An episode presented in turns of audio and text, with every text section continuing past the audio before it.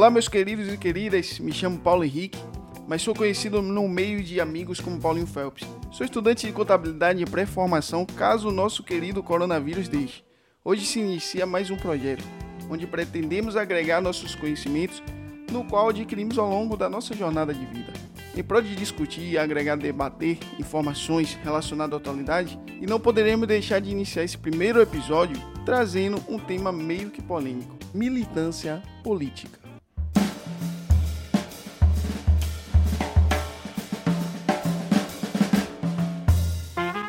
Olá, está começando mais um podcast, onde trazemos informações, discussões, entretenimento e sim, um modo divertido de trocar ideias ou até trocar de ideias. Todas as quintas às oito da noite, ao vivo no YouTube e às sextas, episódios inéditos no Spotify às três da tarde.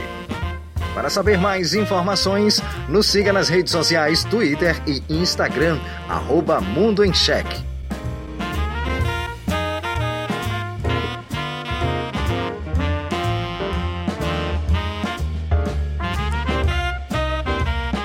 Para trocarmos uma ideia sobre o tema, estamos aqui com o nosso time montado de eternos aprendizes, então não poderia deixar de apresentar esse grande time, sendo historiador, radialista e comunicador, Carlos Silva. Se apresente, meu querido amigo Carlos Silva.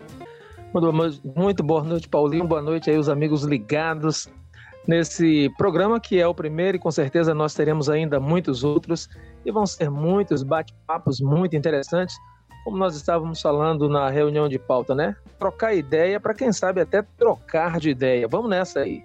Beleza, meu querido. Também, em sequência, futuro psicólogo e guitarrista de plantão, Robson Barros. Fala, meu povo lindo, tudo bem? Isso aí, estamos aqui agora com o Mundo em Cheque. Vamos tocar aquele velho papo, aquele papo gostoso. E é isso aí, cola com a gente que vai ser tudo massa.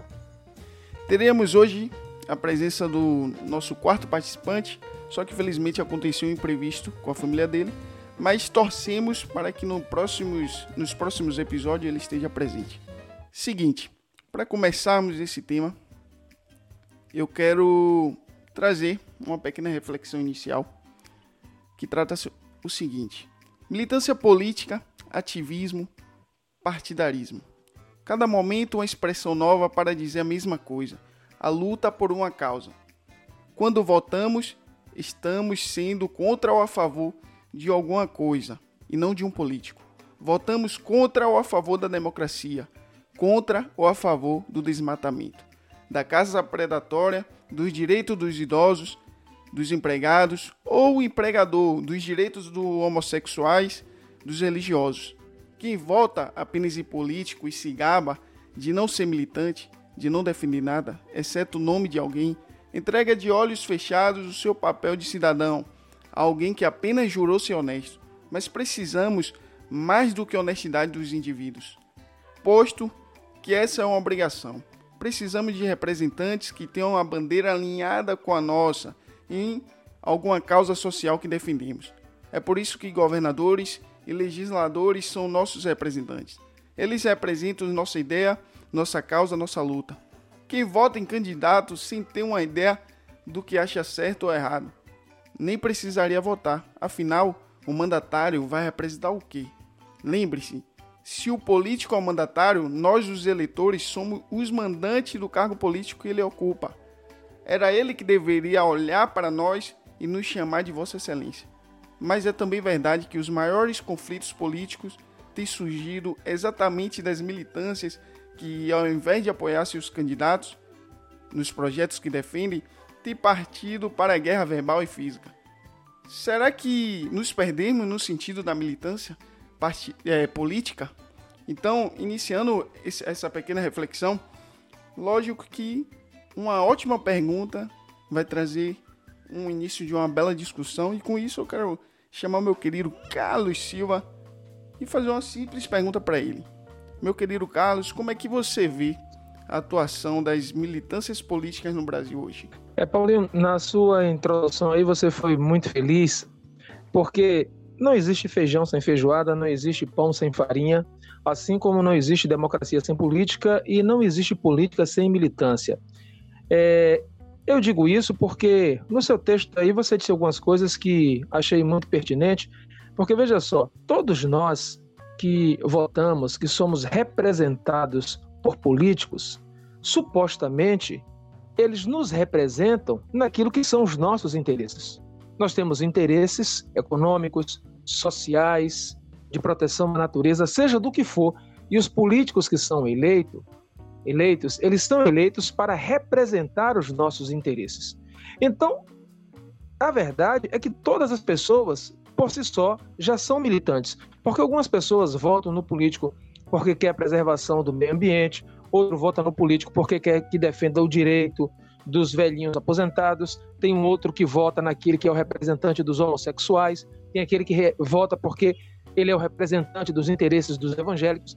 Então, quando você vota em qualquer pessoa porque ele vai defender a categoria social que você pertence, você já está sendo militante.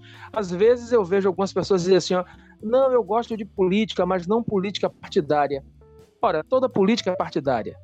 Se você, na verdade, vota em alguém para lhe representar, mas você nem sabe o que é, em que é que essa pessoa deve lhe representar, para ser honesto, não deveria nem votar, né? Porque votei em um político porque achei ele honesto, porque achei ele legal. Não, ele precisa, honesto é obrigação. Ele precisa estar tá lá para representar aquilo que você acha que precisa ser defendido. Então, todos nós somos militantes. Isso é uma coisa que não há para onde correr. Então, não é opcional. Ah, eu faço política é, partidária, eu faço política de militância ou não faço. Não, não existe isso toda política que nós fazemos, ela é de militância. Agora, as bandeiras é que não são iguais, né? Eu tenho as minhas bandeiras, você tem as suas bandeiras e o interessante é que todo eleitor, ele tem uma bandeira, eleja alguém para defender as suas bandeiras da sua categoria e cobre por conta disso. Então, a militância é uma coisa natural dentro da política. Então, assim, de fato, é, eu posso esclarecer então que se é, eu brigo por alguma coisa, eu sou militante. Na questão. Exatamente. Por exemplo, se. Exatamente. Se você briga por uma coisa, se você é partidário de alguma coisa, você já está sendo militante, você já está sendo ativista. Né? Digamos que você é, esteja def defendendo o interesse dos homossexuais. Você está sendo um ativista, você está sendo partidário, você está sendo militante. E isso é absolutamente normal. Mas eu não, então eu não posso definir apenas que militantes políticos não são apenas relacionados a tipo questões de preconceitos. Por exemplo, o que a gente vê mais hoje, atualmente, a gente vê brigas relacionadas bastante a, a racismo, é, homossexuais. Essas militâncias são as que mais gritam, as que mais gritam hoje atualmente. Gritam no sentido de qualquer coisa, qualquer tropeço, ele é racista, ele é, é homofóbico. Então, é, hoje a gente não pode considerar apenas que as. É, porque há uma, há uma confusão, né, Paulinho? Quando o camarada ele é mais ativo, e a gente costuma chamar de ativista, quando ele é mais radical, quando ele é mais sensível às questões, quando ele berra mais, aí a gente diz, esse aí é militante. Mas, na verdade, todas as pessoas são militantes, só que alguns são mais agudos nos seus protestos, outros são mais silenciosos. Mas à medida que você tem uma bandeira, à medida que você vota porque você julga, cara que não sabe em quem votou, não sabe por que votou, não sabe nem quando são as eleições. Esse cara votou porque mandaram ele votar, porque ele tem que votar, porque ele precisa votar. Ele não sabe nem que aqui é o Brasil, ele não sabe que dia é hoje, quantos anos tem. Então, esse cara não é militante porque a vida dele é um branco total em qualquer área, né? Não é apenas na área política. Aí, nesse entendi, caso, ele entendi. não é militante. Ah, entendi, entendi. É porque, de fato, às vezes a gente pensa, geralmente, a galera pensa que é, eu voto no partido ou no, no político apenas porque a intenção dele é algo pelo povo, não por questões específicas. Por exemplo, é, você vota em José porque José ele vai criar uma diminuição de impostos ele vai criar é, algo para a saúde, ele vai criar, entendeu? E não algo específico. Pelo menos ao meu pouco conhecimento, eu entendo que a militância já não é, já não é relacionada a isso. É Mas você a olha aí, você já falou coisas específicas. Por exemplo, ele vai querer alguma coisa relacionada a imposto. Todo mundo está interessado realmente em redução de impostos? É. Ah, vai querer alguma coisa relacionada à área da saúde. Todo mundo realmente precisa do SUS? Todo mundo precisa realmente da saúde pública? Então, Sim, quando você sim. vai olhar, é, você já está sendo aí específico em algumas coisas. Dificilmente o político ele vai defender uma causa que afete todo mundo, né? Vai afetar muitas pessoas, mas nunca vai ser todo mundo. Se um político criasse, por exemplo, uma lei de proteção aos, aos animais, eu vou ficar muito feliz. Mas não é todo mundo que tem interesse em, defender os animais, né? Até deveria, acho que todo mundo deveria se interessar pela defesa, pela proteção dos animais, mas não é todo mundo. Então, nunca vai haver um político que ele esteja defendendo alguma coisa que afete absolutamente os 210 milhões de brasileiros. Entendi, entendi. Então, é um assunto bem. É um assunto bom que a gente escolheu até para falar hoje. Polêmico e ao mesmo tempo que precisa ser, de certa forma, desvendado. Porque às vezes as pessoas acham que a, a militância não é apenas relacionado aos, ao que está sendo atualmente gritado, homo- homofobia, racismo, é isso. Mas assim, meu querido Robson, a gente não poderia deixar de fazer uma pergunta a ele também. Me responda o seguinte: seria correto então, já que o Carlão fez toda essa explicação de que a, a militância política não é relacionada apenas aos os interesses de racismo, homo- é, homossexuais e tal, raci- é, anti- antirracistas, é, homossexuais e outros. Então seria correto eu dizer então que a militância é partidária não é militância política, mas uma vez que as pessoas estão tratando partido político como se fosse time de futebol. Então, assim, uma vitória que em si não significa nada se for apenas a vitória, pela vitória. Então, com, com essa reflexão, seria correto dizer que a militância partidária não é uma militância política? Olha, assim, é, eu acredito que todas as militâncias elas têm um propósito, né? como o Carlão deixou bem especificado, né? As causas LGBT, é, o orgulho LGBT, né? O feminismo, o antirracismo, anti, anti é, as, as pessoas que vivem é, em uma na margem da sociedade, né? Tem pessoas que se solidarizam com elas. Então, eu acredito muito que a militância ela tem uma, uma força importante na sociedade, né? Mas eu acho que o Carlão ele, ele, ele esqueceu de falar só de uma, de uma coisa, que existe também os simpatizantes, né? Que são aquelas pessoas que postam na rede social é, as fotos, é, ela, é, ela é partidária com aquele movimento, mas o militante ele ainda é algo maior do que só ir postar uma foto. Né? O militante é aquele que vai mais além. Ele veste mesmo uma camisa, faz a sua ação de qualquer forma que, que seja feita, mas ele faz a sua ação para que aquela causa que ele quer promover seja vista na sociedade, né? Então, é, é, Paulinho, é, infelizmente, hoje, muitas pessoas têm apoiado né, é, as suas convicções políticas em partidos, achando que o partido resolve o problema. Mas não é o partido que resolve o problema. Pelo contrário, é o partido político que traz os grandes problemas na sociedade. Né? Tivemos aí é, é, um, escândalo de, um escândalo de corrupção, é, estamos tendo outros problemas nesse governo agora, o atual. Então, está comprovado né, que os partidos políticos eles são a causa do problema, mas infelizmente nós é, estamos nesse meio, né, nesse meio político ainda, nessa forma, e hoje é, as pessoas vestem a camisa, né, vestem mesmo sua roupa e vão e fazem sua militância ali, é, e eu acredito que, que a essência a essência da militância, ela meio que está se perdendo. As pessoas estão é, deixando o partido, a sua, a sua ideologia, falar mais alta do que as outras coisas que são mais importantes. Por exemplo, né, eh, tivemos aí essas questões é, dos antifas, né, é, é, uma militância, falando bem rapidinho dessa militância. Sim, sim. Aqui no Brasil tivemos também algum, alguns, alguns casos, né, é, dessa militância atuando. É, nos Estados Unidos foi mais forte Bacana essa questão, isso. esse grupo veio de lá tal.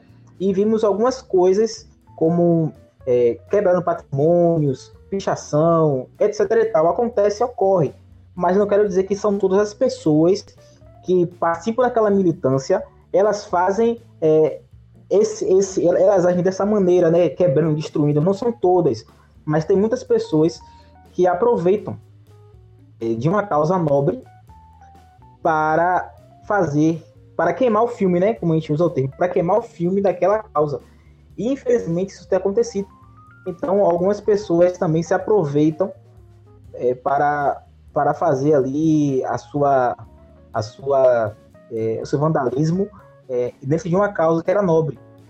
Então, infelizmente, é... calma. tem as pessoas, as pessoas, é, é, é, algumas, né, tem no seu coração ainda tem essa maldade né, de sujar um, um movimento que é tão nobre como é o movimento antirracismo, sim, sim. É, e fazem lá, quebram patrimônio, enfim, tá esse escassel aí, né? As mídias, elas postam, nós podemos ver, se nós pesquisarmos direitinho, nós podemos ver. É, Agora, das... eu queria fazer um contraponto aqui na sua fala. Desculpe interrompê-lo. Se permitiu, eu quero fazer um contraponto aqui. Mas pode continuar. Beleza. Então, Paulinho, é, respondendo a sua pergunta, hoje as pessoas, né, como eu falei, elas vestem uma camisa, né, como se fosse um time de futebol, e ali elas saem né, do estádio, né, é, que no caso elas, elas saem do estádio, vão para as ruas, e ali quebram pau, quebra pau. É um grupo agredindo o outro, né? Os dois grupos eles têm os lados positivos, os lados negativos. Então sabemos, né, que na, na física, né, é, é, é a essa convergência né, do, do, dos nêutrons, né? eles, não, eles não se unem. Então, acontece isso, né? as ideias elas são divergentes a tal ponto de que haja agressões. Né? E aí sim se torna aparecendo um, um, alguns times né, que nós temos aqui no nosso país. Né? De certa forma, que... queima a imagem da militância. É, queima, agora... a imagem. Entendi. É, é, Pode falar, Carlos. Veja, o, o, contraponto que eu queria fazer aqui é o seguinte: as pessoas que vão para a rua roubar, né, é, incendiar, quebrar, eu acho que nós deveríamos separar esse grupo de pessoas dos militantes. Uma pessoa que simplesmente invade a loja dos outros e vai roubar, esse cara não é militante de nada, ele é ladrão. E os ladrões, eles estão em todos os ambientes. Eu, eu acho incorreto a gente, é, de alguma forma, dizer que ali são os protestantes. Não, eles são ladrões. Eles se aproveitam daquilo ali, como por exemplo no carnaval. No carnaval tem pessoas que vão para a avenida, aqui em Salvador, para roubar. No São João tem gente que vai para o Pelourinho para roubar. Eles não são foliões, eles não são participantes do São João, eles são ladrões. Então, é, eu acho que a gente tem que separar, não tem que dizer assim, ó, infelizmente uma parte vai para lá bagunçar. Não, uma parte não, infelizmente ladrões infiltram nesses movimentos. Então, no meu é, entendimento é assim. Agora, Robson, é, eu penso que, é, na verdade, qualquer coisa que você esteja defendendo, você usou a expressão simpatizante. Você pode ser um defensor com muita ênfase ou um defensor mais moderado. Você é militante. Não, não existe isso de eu sou apenas simpatizante. Se você de alguma forma vota em uma causa porque você acredita que aquela causa precisa ser defendida. Agora, você é dessas pessoas que vai para a rua, que agita bandeira e tal, você é uma pessoa mais discreta, cada pessoa tem a sua personalidade. Você está sendo militante. Basta você votar em alguém que você acredita que ele está defendendo uma causa nobre, você já está sendo militante. Você não precisa ir para a rua agitar bandeira, é, fazer movimentos para estar sendo militante. Essa confusão que a gente precisa, é, na verdade, retirar. Né? Qualquer pessoa que esteja votando por um motivo que ele acredita é militante. E a gente não deve confundir isso com filiado. Tem militante que se filia ao partido, aí ele passa a ser filiado. Mas o militante, ele pode ser filiado ao partido ou não. Agora, eu gostei da pergunta de Paulinho e a sua resposta também, quando faz essa comparação em relação ao time de futebol, porque nesse momento, penso eu que alguns militantes, por orgulho, por vaidade, têm feito de alguns partidos políticos time de futebol. Porque o time Concordo. de futebol, você torce por ele, né? E pronto, é o seu time. Bahia, Vitória, Flamengo, São Paulo. Às, vezes, até, pessoas... às vezes até briga por ele, né? É, até briga. E aí, veja só, tem pessoas que estão torcendo pelo PT e já estão esquecendo qual é a causa do PT. Tem gente que está torcendo pelo PSDB, pelo DEM, né, pelo PSL, estão esquecendo qual é a causa que eles defendem. E quando as pessoas esquecem a causa, mesmo que o partido se envolva em corrupção, seja lá o que for e tal, as pessoas fecham os olhos para essas verdades, porque a pessoa está torcendo pelo partido e não por uma causa. Então tem pessoas que fazem do, do partido político o time de futebol. Vou citar aqui exemplo rápido, que eu sei que eu falo muito, né? Para mim, inocente, só Simba Cárcio. É o único ser que eu acho que é inocente, que é o meu cachorro, tem um ano e meio. A, a minha cadela de cinco anos, eu já acho que Suzy está muito esperta, mas o Simba é um meninão, um bobão. O resto, para mim, não tem ninguém inocente. Então, o que eu estou querendo dizer com isso? É, o PT governou aí 13 anos e meio. Nós não precisamos debater, pelo menos não aqui agora, é, o bem e o, o mal. É, hã? Não, a gente não precisa debater aqui agora o bem e o mal que fez, né? Porque é, no entendimento de alguns, e eu me considero esse alguns, foi o governo que mais beneficiou a classe trabalhadora. Nenhum governo trouxe tantos benefícios para o trabalhador, para o pobre, é para o, negro, esse para não é o homossexual. Mas a gente também sabe que as acusações de corrupção que muitos políticos do PT estiveram envolvidos são verdadeiras. A gente não é tolo de dizer é tudo mentira. Mentira é uma banana. Então, houve o bem e o mal. Mas aí veja só: as pessoas elegeram um governo cuja bandeira era anticorrupção. Esse governo que está aí prometeu o tempo todo é anticorrupção. Nesse governo não vai ter nada de corrupção. E muitas pessoas votaram porque pensavam verdade. que esse governo era é, antagônico. A diferença, né? Diferença. É, mas quando esse governo entrou, a primeira coisa que fez foi nomear pelo menos sete ministros enrolados com a justiça. Inclusive o Ricardo Salles, ministro do Meio Ambiente. Esse camarada aí era condenado em primeira instância por ferrar o meio ambiente. E foi esse cara aí que Bolsonaro colocou para ser ministro do Meio Ambiente. Inclusive na reunião que foi revelada que aconteceu lá é, no mês de abril, o cara estava dizendo aproveitar que a mídia está só olhando para um lado e passar a boiada. E fora isso, outros políticos corruptos foram entrando no governo. Agora Bolsonaro, para segurar o centrão, ele está dando cargo a pessoas ligadas a Valdemar Costa Neto, que foi, que foi condenado no mensalão, se aproximou de Roberto Jefferson, outro condenado no mensalão, ladrão, que foi condenado. Quer dizer, as bandeiras anticorrupções né? Eu não vou nem falar aí do Fabrício Queiroz, né, que foi. Vamos, vamos direcionar, vamos direcionar. vamos direcionar. Rodou, rodou. É, eu, eu, eu vou se expressou. Eu se falo expressou. muito, senão eu vou me embora. Aqui. Não, mas isso aí é bom porque mais lá na frente a gente vai ter oportunidades, então é bom. A gente está juntando Tô esperando isso. Esperando o, o, filho número o filho número 2 também já. Daqui a pouco a PF bate lá. Mas assim, Carlão. Paulinho. Vá, pode falar, Robson. Olha, se liga, eu achei um, um, um artigo aqui é, de uma página muito peculiar, né? Eu vou ler primeiramente aqui. É um trechinho pequeno falando sobre a questão da militância. E eu achei muito interessante. Rapidinho, ó. Se alguém acha justa e apoia uma luta, vai até a uma outra passeata, posta aqui ou acolá em suas redes sociais em uma menção a uma campanha ou assina é, baixo assinados no papel virtuais, isso por si só não se torna um militante. Sim, sim, um simpatizante seria o termo mais adequado para essa modalidade. Um militante milita, sim, sim, sim. assume tarefas de acordo com as suas capacidades e faz possível para cumpri-las. O militante é algo ainda maior. Ele não simplesmente assume uma causa, ele vai além. Sabe-se que sozinho sua militância é absolutamente ineficaz. Não se dispõe a ser um beija-flor buscando gotas de orvalho para apagar o incêndio da floresta. Não se satisfaz com aquela questão, né? Eu fazendo a minha parte, enquanto todos os demais não se dão conta. Até porque não se trata de convencer, responder, satisfazer ou consolar a si próprio. Se trata verdadeiramente de apagar o incêndio, né? Essa página aqui, é, Esquerda Online, sei se vocês já ouviram falar dessa página.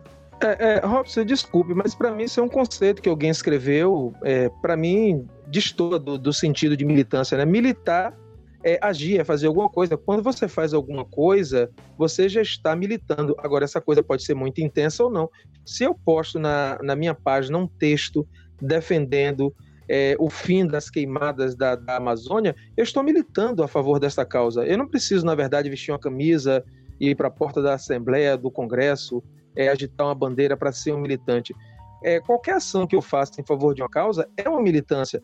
Agora, a pessoa que escreveu o texto aí está tentando dizer que militar é você ser intenso. Aí eu, eu, eu, discordo, mas tudo bem, eu respeito a opinião da pessoa, mas eu acho que militar é você fazer alguma coisa em prol. Agora, essa coisa pode ser grande, pode ser pequena, aí depende da personalidade de cada um. Mas tudo bem, é, é um conceito que essa página apresentou. É, foi bom é, vocês ressaltarem algumas coisas. Eu queria é, simplesmente salientar algumas coisas aqui. Porque assim, eu quero chegar a um ponto nessa discussão que já está prestes a chegar até. Mas é, Calão comentou até uma questão sobre é, militar e sobre ser simpatizante. Eu vou chegar a esse ponto, mas antes, primeiramente, eu preciso trazer para vocês uma pergunta simples. Qual a diferença de militância partidária e militância política? Eu preciso trazer esse conceito aqui. E aí eu vou trazer uma outra pergunta com um exemplo. Eu, eu simplesmente quero que vocês respondam essa, essa pergunta. Qual a diferença da militância partidária e militância política? Para mim, particularmente, eu não vejo nenhuma diferença. É, militância partidária. Eu tenho uma causa, eu estou defendendo aquela causa. Isso é uma militância partidária. E isso é okay. é política. Então, militância política, eu estou sendo um militante político quando eu defendo uma causa partidária. Eu, particularmente, não vejo diferença entre militância partidária e militância política. Para mim, é, eu estou defendendo uma coisa e eu estou fazendo partidária e política ao mesmo tempo. É, é a minha visão a respeito disso aí. É, a militância partidária e política, elas, elas se encontram, né? embora elas tenham nomes é, diferentes, mas estão ali na mesma alçada, digamos assim. O fato de você estar ligado ao partido, praticamente você já também está ligado a um tipo de política, né? Seja ela esquerda, direita, do centro, liberal, né, neoliberal, é, e por aí vai. Então, a questão toda é, não é a diferença, mas no que elas se encontram, né? O que faz é, uma militância política e partidária elas se unirem, né? E aí é esse, é esse aí que é, que é o segredo. Esse é o segredo. Pronto, beleza. Aí chegou no consenso que eu quero trazer para vocês.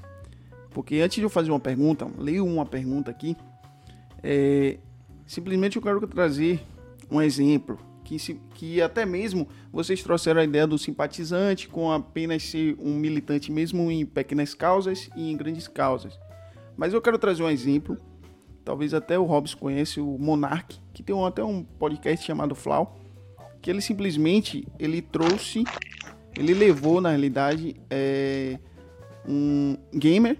Carlão talvez não conheça muito essa área, mas ele trouxe um gamer para entrevistar. Esse gamer ele cometeu é, uma, atitudes racistas na sua live, streamando a sua live lá de jogos, ele acabou cometendo atitudes racistas e simplesmente o Twitter em peso chamando a Twitch, que é onde a, o Xbox Mil Grau faz as lives dele, a galera chamando a Twitch de racista por permitir o cara que estava fazendo live. Aí eu pergunto, a culpa é da Twitch ou a culpa é do, do usuário que está fazendo a live com atitude racista? Segundo ponto é, que eu queria trazer, que a galera também acusou o Monark por depois convidar ele é, para estar fazendo entrevista. E o Monark simplesmente ele afirmou na, é, nos seus twitters e tal que ele é, não estava sendo é, a favor da atitude dele, mas simplesmente ele, ali era o lugar de conversar, entrevistar e até mesmo ir contra a atitude do cara. E mesmo assim não iria ser contra a, em estar tá chamando o cara. Felipe Neto se, se manifestou sendo contra o Flow Podcast e até mesmo o Monark, dentre outros Twitter contra essa galera. Ou seja, nessa situação tivemos duas pessoas que foram atacadas, duas coisas atacadas que não deveriam ser atacadas, que foi a Twitch Brasil, que foi aclamado como racistas, sendo que é, o cara é usuário da Twitch Brasil, faz live lá, então não deveria ser a Twitch Brasil aclamado. Ou seja, o povo de certa forma, a galera de certa forma, se dizendo militantes racistas, é, simplesmente, simplesmente ele quis trazer é, para para Twitch essa ideia e para que a Twitch olhe isso e tire o cara, sendo que se for apenas no cara não vai não vai trazer nenhum resultado. Só que dessa forma eu não acho bom, é feio quando você aclama que, que a Twitch é racista.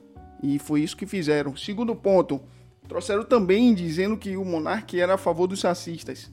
Então tentaram difamar o cara de certa forma, prejudicar o Flow Podcast.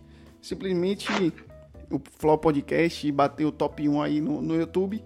Mas o que eu quero trazer é o seguinte: foram atacados duas pessoas que não deveriam ser atacadas.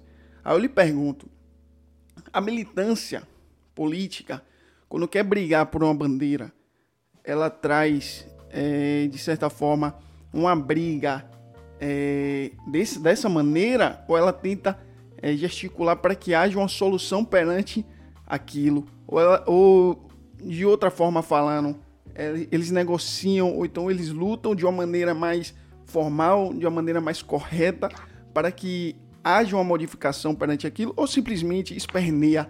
E essa galera que esperneia, elas são a militância ou elas são, como vocês falam, os simpatizantes? Ou existe simpatizantes ou apenas a galera que faz é, é, coisa, entendeu? É Paulinho, é basicamente eu, isso. Eu, eu vou Pode dizer responder? logo aqui. Aí é a militância desonesta. Porque existe Esse a militância honesta e existe a militância desonesta. Porque, por exemplo, é, eu posso ser de esquerda né, e posso ser filiado a um partido, gostar da ideia daquele partido, porque aquele partido defende a luta da classe dos trabalhadores. Mas, veja só, eu gosto daquele partido porque defende uma causa. Mas se aquele partido ali ele comete uma falha, no que ele comete uma falha, eu vou. Tá, tá me ouvindo ou tá falhando aí? Não, estamos te ouvindo, estamos te ouvindo. Ah, beleza. No que ele comete uma falha, naquele ponto eu vou denunciar. Eu não vou simplesmente ficar passando quando tentando dizer que o, o partido acertou. Esse tem sido um grande problema aqui no país, no Brasil. Nós precisamos, olha, eu sou partidário aqui desse político ou desse partido, e ele defende causas que eu gosto. Mas na hora quando ele pisar na bola, eu não estou dizendo para você abandonar o partido, abandonar o político, não, mas você precisa ser honesto para dizer, não, nesse ponto aqui, ele está errado. Ele está errado. Por exemplo, Paulinho, eu conheço você, digamos que você se candidata aí a deputado federal. E eu vou dizer, conheço o cara, é honesto, ele defende isso, defende aquilo outro tal. Na hora que você, na hora que você der um mole, fizer uma coisa errada, defender uma coisa errada, a minha obrigação é dizer, ele errou. Eu não vou lhe abandonar, porque eu sei que nas outras coisas você está certo. Eu não vou me tornar o seu inimigo a partir dali. Mas eu preciso ter honestidade de dizer, nesse ponto, ele está errado. E o que a gente vê no Brasil são pessoas que é, assumem uma militância desonesta a ponto de eu tô com você quando você está defendendo o certo e tô tão com você que se você defender o errado, eu vou dizer para todo mundo que o errado é o certo. Ou então eu vou dizer que você não disse isso. Eu vou dizer que não era isso que você queria dizer. Hoje acontece muito isso. Vamos falar aqui, por exemplo, do, do, do presidente Bolsonaro, né?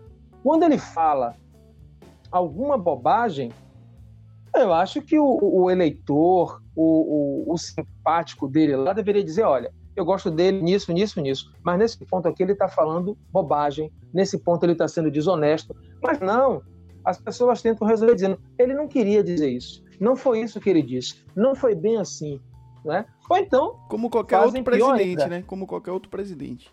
É, ou então, sim, às vezes acontece com Lula, Lula faz besteira, aí os simpatizantes de Lula também passa pano molhado. É, pode ser quem for. Eu citei Bolsonaro, sim, porque sim, Bolsonaro sim, é campeão de bobagem. Esse cara, mas então, esse assim, cara gosta Mas de... então, assim, é desonesto você querer fazer é, um, um partidarismo em que você não faz o reconhecimento do erro daquele lado que você está. E isso no Brasil está infestado. Por orgulho mesmo, né? Sei lá que desgrama é. É isso. Por isso que, Abidão Calo, me permita te interromper. Eu trouxe a Fique ideia de duas situações que não são políticos nem partidários. Entendeu? Mas mesmo assim as pessoas tendem a brigar dizendo que faz parte dessa militância. Não que não tenham direito de brigar por isso. Mas às vezes confundem, às vezes esperneiam e acabam manchando a imagem de um militarismo. É, de uma militância. De uma militância político-partidária, entendeu? Algo que deveria ser de uma maneira. Por isso que muitas vezes as pessoas ficam de saco cheio. Por exemplo, tem os antifas, entendeu? Os antifas. Era de uma forma, criaram a imagem de outra forma, e no final acabou que concluiu-se de que a imagem dos antifas são terroristas. Mas foram por causa da galera que estava é, os militantes corretos? Não são. É apenas por pessoas que sujaram o nome disso. Então, é dessa forma que eu vejo hoje militantes. Su suja o tempo todo, suja o tempo todo brigando por algo que às vezes a pessoa nem faz parte daquilo. É engraçado ver, não sei se você conhece o Gabriel Monteiro, é, independente se gosta ou outras pessoas. Sim, é engraçado ver quando ele cai numa, numa situação de manifestação e o cara tá lá brigando tal, tal, e faz a pergunta a ele, ao rapaz lá, e ele nem sabe do que tá se tratando a manifestação. Nem sabe quem foi Marielle, não sabe quais os planos, essas coisas, entendeu? Mas eu tô lá brigando, eu tô gritando, eu tô xingando Bolsonaro, presidente atual, tô xingando mas, Lula, mas, tô xingando Mas, Paulinho, veja só. Mas deixa eu te falar uma coisa aqui pra gente também não cair na armadilha dessas gravações que as pessoas fazem, né? Gravações. Porque veja só, o cara chega em uma manifestação e ele entrevista 10. Claro que ele vai pegar alguém ali que tem pouca informação, às vezes um mané mesmo. Quando ele bota no ar, ele não vai entrevistar o cara que matou a pau, que foi show de bola nas, nas respostas. Ele, a ele não interessa. Ele vai postar 10 pessoas que derraparam. Aí qual é a impressão que a gente tem? Que todo mundo ali é aquele pateta. A esquerda também já fez isso. A esquerda também já foi nas manifestações, é, antes, naquelas manifestações que a Écio e Silas Malafaia convocava e tal. E lá o pessoal mostrou que é fácil você pegar maluco dentro dessas manifestações. E aí a, uma, pegou uma mulher lá falando um monte de bobagem, depois um outro senhor falando um monte de bobagem. Então é aquilo. É, eu posso, por exemplo, mostrar que eu sou o rei das cestas, né? Que faço cesta mais do que todo mundo. Eu gravo mil vezes eu jogando a bola na cesta, eu vou acertar três vezes, as três vezes eu boto no ar. E aí você vai dizer, cara, esse cara tem a mão muito boa.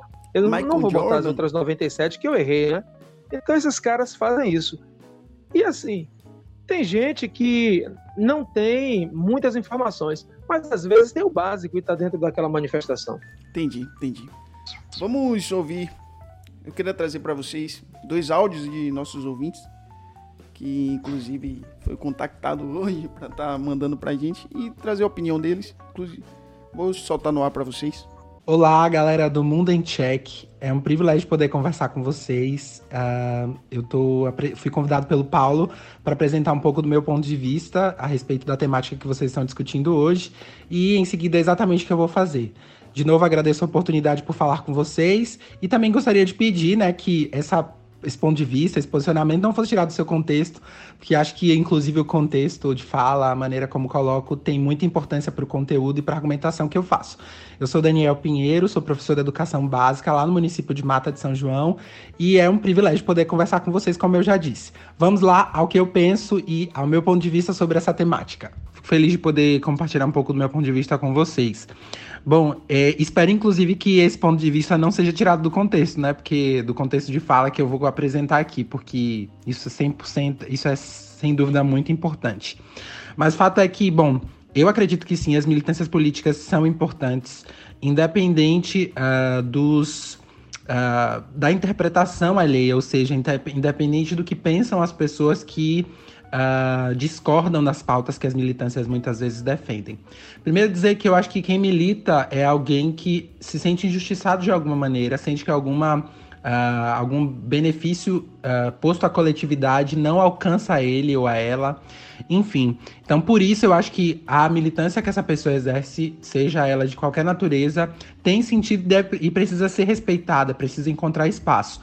Porque eu acredito que se essa pessoa milita é porque ela não encontra nenhuma outra maneira, talvez mais agradável, talvez mais aceita, uh, de apresentar o seu ponto de vista e ver respeitado, defendido o seu direito, né? Porque muitas vezes, pelo menos as militâncias que eu acompanho e que eu, uh, assim, em geral apoio, são militâncias que têm a ver com uh, direitos que estão sendo negados às pessoas, as pessoas do movimento negro, as pessoas como hoje, por exemplo, a gente não pode deixar de falar hoje, uh, nesse dia 18 de junho especificamente, a gente está vivenciando a, uma política do Ministério da Educação do Brasil em que eles revogam uma portaria que instituía cotas é, específicas para negros, indígenas na pós-graduação. Como é que a gente pode é, reagir a isso? É, com um governo que muitas vezes não dialoga, não, não dá espaço para que a ação democrática, a cidadã, e muitas vezes não necessariamente ferrenha, né? É, ela não, tem, não encontra espaço. Então, a militância, efetivamente, o, a, a postular o seu ponto de vista por meio de uma ação mais efetiva, que ganha espaço nas ruas, nas mídias, enfim. Eu acho que isso é extremamente importante num país que, como, como eu estou dizendo para vocês, e como está divulgado hoje nos meios de comunicação, uh, nós temos um país que revoga uma medida como essa, sabe? Baseado em quê que o ministro, o ministro da Educação revoga uma, uma portaria como essa? Se a gente sabe que historicamente as pessoas têm tido uh, esse grupo, esses grupos sociais têm, não estão representados significativamente dentro, por exemplo, da, da pós-graduação, que era onde essa portaria atingia, né? Enfim, eu acho que diante de fatos como esse, entre outros tantos, o movimento negro, as injustiças que a gente tem em relação às pessoas que vivem em periferias, aos movimentos LGBTQI+, enfim, essas pessoas têm é, seus direitos uh, não estão, não têm seus direitos assistidos na maneira que deveria, de, de, que deveriam ter. Então é necessário, é importante que essas pessoas exerçam sua militância. E, por exemplo, se eu e você somos privilegiados e não nos sentimos na necessidade ou na obrigação de exercer uma militância em função de qualquer que seja o tema, inclusive, por exemplo, de saúde, de proteção dos animais, de proteção do meio ambiente, se nada disso nos toca, eu acho que o nosso dever e o nosso espaço, o nosso lugar de fala seria o de respeitar a militância dessas pessoas. Então, no final das contas, eu não acho que nenhuma militância atrapalha. Ela pode não dialogar com os meus valores, com os valores que eu defendo, com a minha visão de mundo, mas isso não deveria uh, me fazer ir de encontro a ela, ou seja, impor objeções a ela.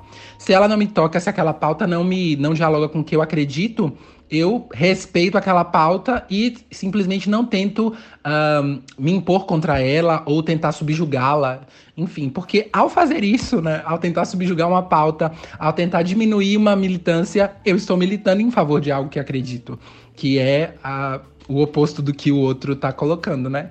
Então, enfim, é a mesma lógica, para terminar, eu me aluguei um pouquinho, mas a mesma lógica do uh, nós vamos fazer um governo, nós podemos exercer a política sem nenhuma ideologia. Bom, isso em si já é uma ideologia. Enfim, fica a reflexão para o diálogo de vocês. Espero que seja produtivo. Um super abraço. E aí, o que acharam? Polêmico, hein? Mas e aí, o que, é que vocês acharam Pronto. do diálogo? Obrigado, Pronto. meu querido Daniel, pelo comentário. Jogue duro, Robson. É, o ministro saiu hoje, né? Ele, ele postou lá na sua conta do seu Twitter a, a sua saída. Teve, teve até um plantão hoje, né? É, do Jornal Nacional, hoje à tarde. Eu pensei que foi, foi outra coisa, mas era sobre a saída do, do ministro. E ao sair, realmente, ele, ele revogou, entre aspas, é, essa questão das cotas, não só para negros, mas também para indígenas e também pessoas com deficiências que estavam lá em curso, né, nas pós-graduações nas universidades federais, né? Isso aí foi publicado lá no, no, no Diário da Oficial da, da, União. Isso aí. E aí, é, o que aconteceu, né? ele não estava na pauta, ele fez o seu, é, digamos assim, o seu último, o seu último canto, né, o seu último coro, e aí deixou que a própria instituição, ou melhor, as próprias instituições, elas fizessem alguma coisa para que agregasse esses grupos, entendeu? Sem ser as cotas, uma outra alternativa que pudesse agregar é, é, esses grupos que foram excluídos, né, entre aspas, excluídos. Mas aí fica uma reflexão, né, também em relação a isso, né? Por que o ministro ele ele tomou uma decisão dessa, é, assim, logo na sua saída, né? Eu fiquei assim com o pé atrás em relação a essa ação. Ele foi um ministro bem polêmico, desde né, da sua entrada, ele, ele tinha algumas, algumas falas é, bem, digamos assim, bem fortes. Ele falava mesmo. Ele foi, se eu não me engano, também é, acusado, foi investigado né, pelo é, CTF sobre disseminação de notícias falsas, né, fake news. E aí ele foi apertado de lá, de lá para cá, e aí ele acabou optando, né? Entre aspas, optando, pedindo a sua demissão hoje. E aí está, né? Mas o, o problema que eu vou levar também aqui, para falar um pouco mais do caso, né? Isso aí foi o que aconteceu em questão do que o Daniel falou, dando uma explicação mais, mais sucinta para que vocês entendam. Sim, sim. Isso aí saiu na, no El País, tá, tá lá online, eu vou deixar para vocês aqui, depois vocês leem.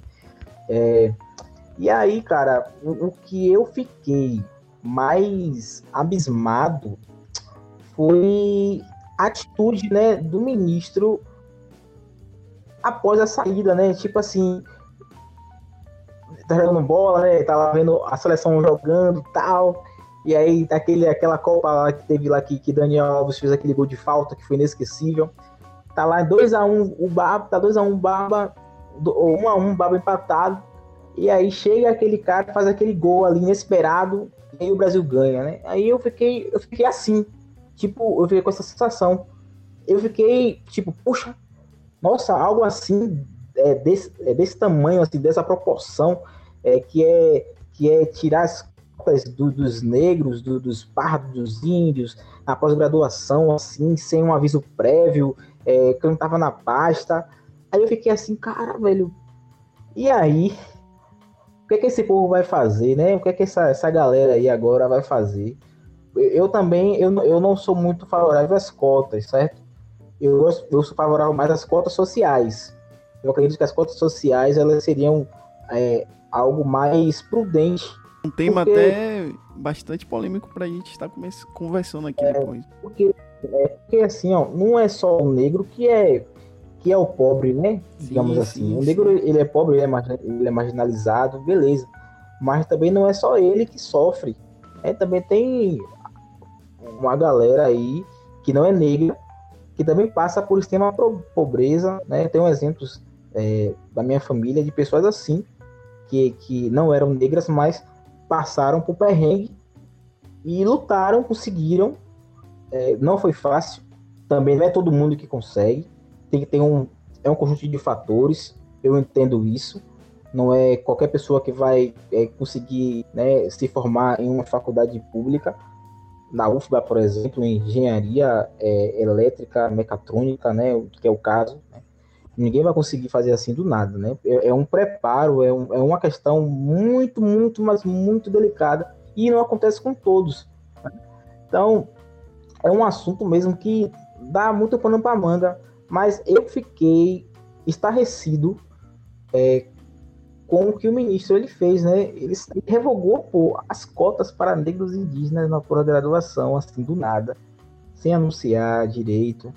Ele só largou e tchau, tchau. Agora o próximo ministro aí que assuma aí o que vai acontecer e vai vir coisa para esse novo ministro. Espero que ele tenha uma mente boa, porque é, está no Ministério da Educação do nosso país é uma, é uma responsabilidade tremenda. É muita coisa, é muita coisa envolvida, né? Então aí é. eu também eu também fiquei aqui estarrecido com essa, com essa, com essa notícia, né, do ministro. É, veja só, deixa eu falar uma coisa aqui para vocês. É, a saída de Ventralbe, ela não foi apenas necessária para nós brasileiros, foi uma benção. O ministro Abraham Ventralbe, na minha modesta, humilde opinião, foi a pior desgraça que aconteceu é, no Ministério da Educação. Esse aí é o ministro mais desqualificado da história do Brasil. Eu, sinceramente, eu tenho aqui um bom tempo acompanhando política e não, não vi nenhum ministro tão desqualificado quanto esse. Tanto é que na saída dele, ele faz as palavras de agradecimento. Você viu, por um acaso, ele falando de algum legado que ele deixou? Porque, por exemplo, quando o ministro Sérgio Moro, que eu também não sou simpático a ele, mas quando ele saiu, ele fez um relatório, é, teve esse acompanhamento, diminuiu isso, diminuiu aquilo outro, fiz assim, fiz assado e tal, tal, tal. Geralmente as pessoas fazem um relatório, né, do seu legado, que foi que ele deixou ali. Abraham Ventralbe disse: Deixo aqui a fé em Deus, deixo aqui a esperança, deixo aqui o patriotismo, ou seja, um monte de subjetividade que não quer dizer coisa nenhuma, porque ele não fez banana nenhuma pela educação, não tem projeto, não é qualificado para o cargo. O que ele deixou, na verdade, foi um monte de erro de português, concordância verbal, nominal, nos textos que ele escrevia. O ministro da Educação, uma vergonha, uns pensamentos medonhos, dançando na chuva com guarda-chuva, é, de alguma forma tentando é, pirraçar as pessoas. Um ministro que, logo de entrada, desqualificou, junto com o presidente, as universidades públicas, dizendo que ali era antro onde as pessoas fumavam maconha e só tinha isso, quando hoje as universidades que produzem alguma coisa no campo da ciência são as universidades públicas, reconhecidamente, inclusive quando você olha aí é, a maioria dos advogados, onde eles se formaram? Nas universidades públicas. Os médicos que nós temos aqui hoje, eles são frutos das universidades públicas. Então, veja, um cara que já entrou desqualificando a universidade pública, fazendo um ataque grosseiro, de graça, a professores. Então, entrou já fazendo o contingenciamento de despesas, que ele não justificou exatamente porque esse contingenciamento parecia mais ser uma pirraça. Então, esse cara aí não criou nenhum projeto. Qual foi o projeto que Ventralbe criou para a educação? Ele falou em aumentar o número de creches, ele falou em aumentar o número de pessoas nas universidades públicas, ele falou em construir universidade, ele falou em moldar o programa nacional. De... Ele, ele não fez nada. Esse cara daí foi uma porcaria na educação e foi e foi tarde. Quanto ao seu racismo, o seu preconceito, isso aí estava notório.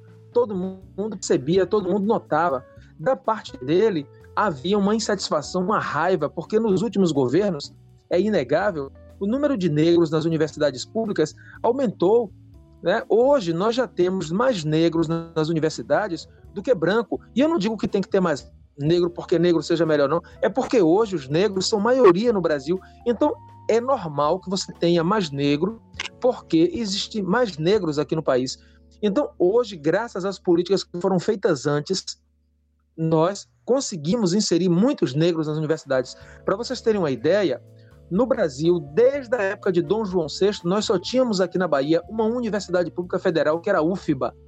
Sempre uma única universidade federal, desde Dom João, quando o Brasil ainda era Brasil colônia. Foi nos governos do PT que o Brasil construiu mais quatro universidades federal pública. Hoje nós temos cinco. E esses caras têm raiva dessas coisas. Foram construídas 18 universidades públicas no Brasil. Ah, tudo bem, teve uma que reformou aqui ali e tal, mas a verdade é que nós temos aí mais de 18 universidades federais públicas. Nunca foram inseridos tantos pobres nas universidades. Agora, em relação a essa questão das, das cotas que esse miserável aí é, tenta destruir né, com as suas políticas, é, eu, eu, entendo, Robson, o que você fala sobre as cotas sociais, e é bom que se diga que aqui no Brasil nós temos programas também para atender ao pobre, e não é todo negro que tem acesso às cotas. Por exemplo, se um negro tiver estudado em uma escola privada, o negro não tem acesso às cotas nas universidades públicas, porque entende-se que ele teve uma educação diferenciada. Então, as cotas não contemplam o negro que teve uma educação privada. Ele precisa ser um negro que veio da educação pública. Então, é bom a gente Mas fazer assim, essa diferença aqui. É, me permita... Ah, deixa, deixa, deixa, eu só concluir esse raciocínio assim. Assim como também o ProUni, ele contempla o aluno que veio da escola pública, mesmo que ele não seja negro.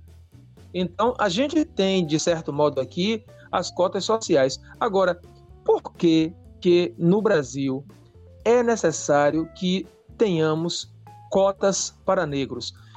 Eu primeiro vou lembrar uma coisa aqui que vocês sabem, vocês estudaram isso, todo mundo sabe. Nós tivemos aqui no Brasil 350 anos em que o negro era proibido de estudar, era proibido de ter propriedade, era proibido de juntar dinheiro, era proibido até de ser pai dos seus filhos. E mesmo quando acabou a escravidão, em 13 de maio de 1888, acabou oficialmente, é, é, institucionalmente, porque no real ainda continuou existindo, mesmo depois de lá, só 50 anos depois, quase 50 anos depois, no governo de Getúlio Vargas, é que o negro passou a ter direito à educação pública gratuita. Ou seja, o negro passou 350 anos sem estudar e mesmo no Brasil República o negro continuava fora das escolas. É claro que esse legado de deseducação ele não muda em 50, 100 anos. E isso avança. Mas uma razão extremamente importante para que nós tenhamos cotas é porque aqui no Brasil existe o racismo estrutural. O, o, racismo não está apenas na frase, não está apenas na brincadeira que as pessoas fazem. A estrutura do Brasil é montada para o racismo. Para vocês terem uma ideia, aqui os indicadores sociais apontam que, mesmo quando os negros têm o mesmo nível educacional dos brancos, ainda assim os negros em cargos de confiança recebem menos. Mesmo quando a mulher negra tem o mesmo nível de educação da menina branca, na hora do salário, a menina negra recebe menos. A gente diz assim: ah, o, o preto pobre sofre, mas o branco só pobre também sofre. É verdade, mas só que o branco, o branco, independente se ele é pobre ou rico, e o negro, independente se ele é pobre ou rico, quando os dois atingem um, nível de escolaridade, esse branco, ainda que ele tenha vindo de origem pobre, o mercado vai tratar ele melhor, vai pagar a ele melhor e o negro continua recebendo menos. Então, é necessário sim haver políticas de ressocialização, política de reparação, políticas para que o negro de fato seja tratado como uma pessoa, como outra qualquer, chega de ser subpessoa. E todo mundo sabe que a questão das cotas é porque o negro predominantemente estuda na escola pública e a escola pública ainda não oferece o mesmo nível educacional das escolas privadas. Eu já dei aula em escola pública, já dei aula em escola privada e dei aula concomitantemente quando dava aula de dia, de manhã e de tarde na escola privada, né, e de noite na escola pública e via claramente a diferença entre uma coisa e outra. Então a gente há que reconhecer o aluno que vem da escola pública ele tem uma diferença para o aluno da escola privada e esse aluno, quando é negro, além de ter essa diferença, a sociedade continua tratando o negro como subpessoa. Então a gente precisa corrigir essas diferenças. Só para fazer uma ressalva e a gente vai para o próximo áudio. Sei que para a gente não se alongar nesse assunto, só fazer um comentário sobre o que o Carlão falou. Eu ainda continuo, Carlão, discordando, entendeu? Dessa situação. Normal. Porque existe dois pontos. Escolas públicas não só tem negros, entendeu? Continua tendo pessoas. Predominante, predominantemente é negro, mas, mas existe, tem brancos também. Mas é isso. Mas aí eu vou incentivar o negro e vou deixar o branco lá. Porque às vezes o branco lá tem a mesma situação financeira que o negro. Segundo ponto, pra gente não se alongar, porque senão o Calão vai querer voltar nesse assunto. O segundo ponto é o mercado, o branco e o, o negro, como você diz, chega a um ponto de escolaridade igual, uma formação acadêmica superior, beleza? E aí, na concorrência de mercado é, trabalhista lá, profissional, o branco, como você citou, é, sai mais que o negro. Beleza, mas aí não deveria ser cotas na faculdade, deveria ser cotas nos empregos, até porque eu sou dono da empresa, eu decido quem vai entrar e quem não vai entrar. Então isso não vem de um ensino. Não adianta eu tentar fazer cotas para o negro e o branco, ele automaticamente é o negro ser, ter mais chance de se classificar sendo que a maioria na faculdade, na formação, vai ser um negro e a minoria branco. Se eu que sou dono não quero um negro na minha empresa e quero sempre o branco. Então isso não vai adiantar. Eu posso dar formação ao negro, mas no mercado de trabalho, eu que sou dono da empresa, eu decido o que eu quero. Mas eu não estou falando isso com tom de racismo. Eu só estou dizendo que é, as cotas na, na, em questão de, de faculdade não deve ser por questões é, de, é, de ser negro ou branco, e sim por questões sociais, porque do mesmo lugar que vem um negro, com a mesma condição, vem um branco. Mas a gente não vai se alongar, inclusive a gente pode botar esse assunto. É, porque você sabe que eu pro... a resposta é, aí pra você dias, e a gente não pode. Falar, é, o tempo da não. gente já esgotou e a gente vai levar esse assunto, se vocês quiserem, pro próximo, pro próximo episódio, se o pessoal também pedir aí, que estiver escutando. Seguinte, vamos pro próximo, pro próximo áudio que eu vou trazer para vocês. E aí a gente traz o um comentário sobre isso, beleza? Boa tarde, galera do Mundo em Cheque. Eu me chamo Newton Júnior, sou professor há mais de 20 anos da rede pública estadual. E a minha, a minha opinião sobre militância política, ela está associada à necessidade que o indivíduo tem de reparar algo, de lutar por algo, né? O próprio nome militância vem de militar. O, e o que é um militar? Um guerreiro é uma pessoa que busca, né, que luta por, por algo. Né? Então, o, o militante político é aquele que se coloca diante de um determinado assunto para tentar amenizar as desvantagens que é, as pessoas ligado àquele, àquele assunto sofrem. Por exemplo, é, um militante do movimento negro, um, um, negro ao ter conhecimento das disparidades existentes nos direitos do, do, dos povos negros, né, contrariando a, os conceitos de igualdade que a Constituição estabelece, ele se posiciona para que aquele grupo que ele se posicionou, que a gente chama como minorias, né, mesmo não sendo minorias é, quantitativamente, mas sendo maioria é, e, e, sendo minoria do ponto de vista dos direitos, então o militante negro ele se, se coloca para que esses direitos sejam melhor é, distribuídos. Então, um, militante é isso, ele toma partido sobre determinado assunto. Da mesma forma, acontece com todos os outros tipos de, de, de militantes. O militante político partidário faz política é, pela, pelo partido, pelo poder, pela disputa do poder.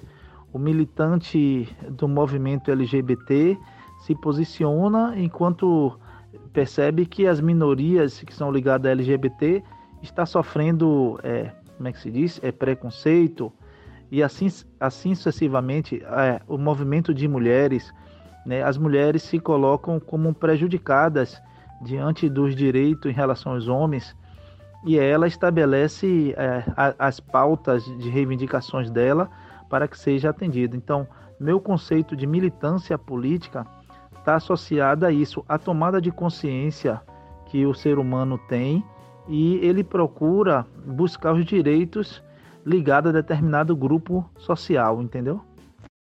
Aí, mais um áudio. Obrigado, meu querido Newton Santos. Aí, isso aí foi mais, basicamente um resumo do que seria a militância política. Mas é isso. Vocês querem fazer o último comentário? Vamos curto, Não, porque temos pouco tempo. É, é, é, só uma correção, né? Newton Santos é Newton Júnior. Conheço o Newton é, Júnior, é. perfeito o comentário dele. É, nada a acrescentar. Assina embaixo. É, o Newton, ele resumiu, né, aquilo que nós já havíamos falado no início, é, Nilton, muito bem aí o seu comentário em relação às minorias, né? Perfeito. Esqueci, e eu, a gente esqueceu de falar esse termo aqui, você trouxe e tal. Foi muito bom, foi muito bom sua contribuição. Um abraço. Então é isso. Acho que já podemos concluir nosso papo. Trouxemos um assunto muito importante, um de vários assuntos que iremos trazer no próximo, nos próximos episódios.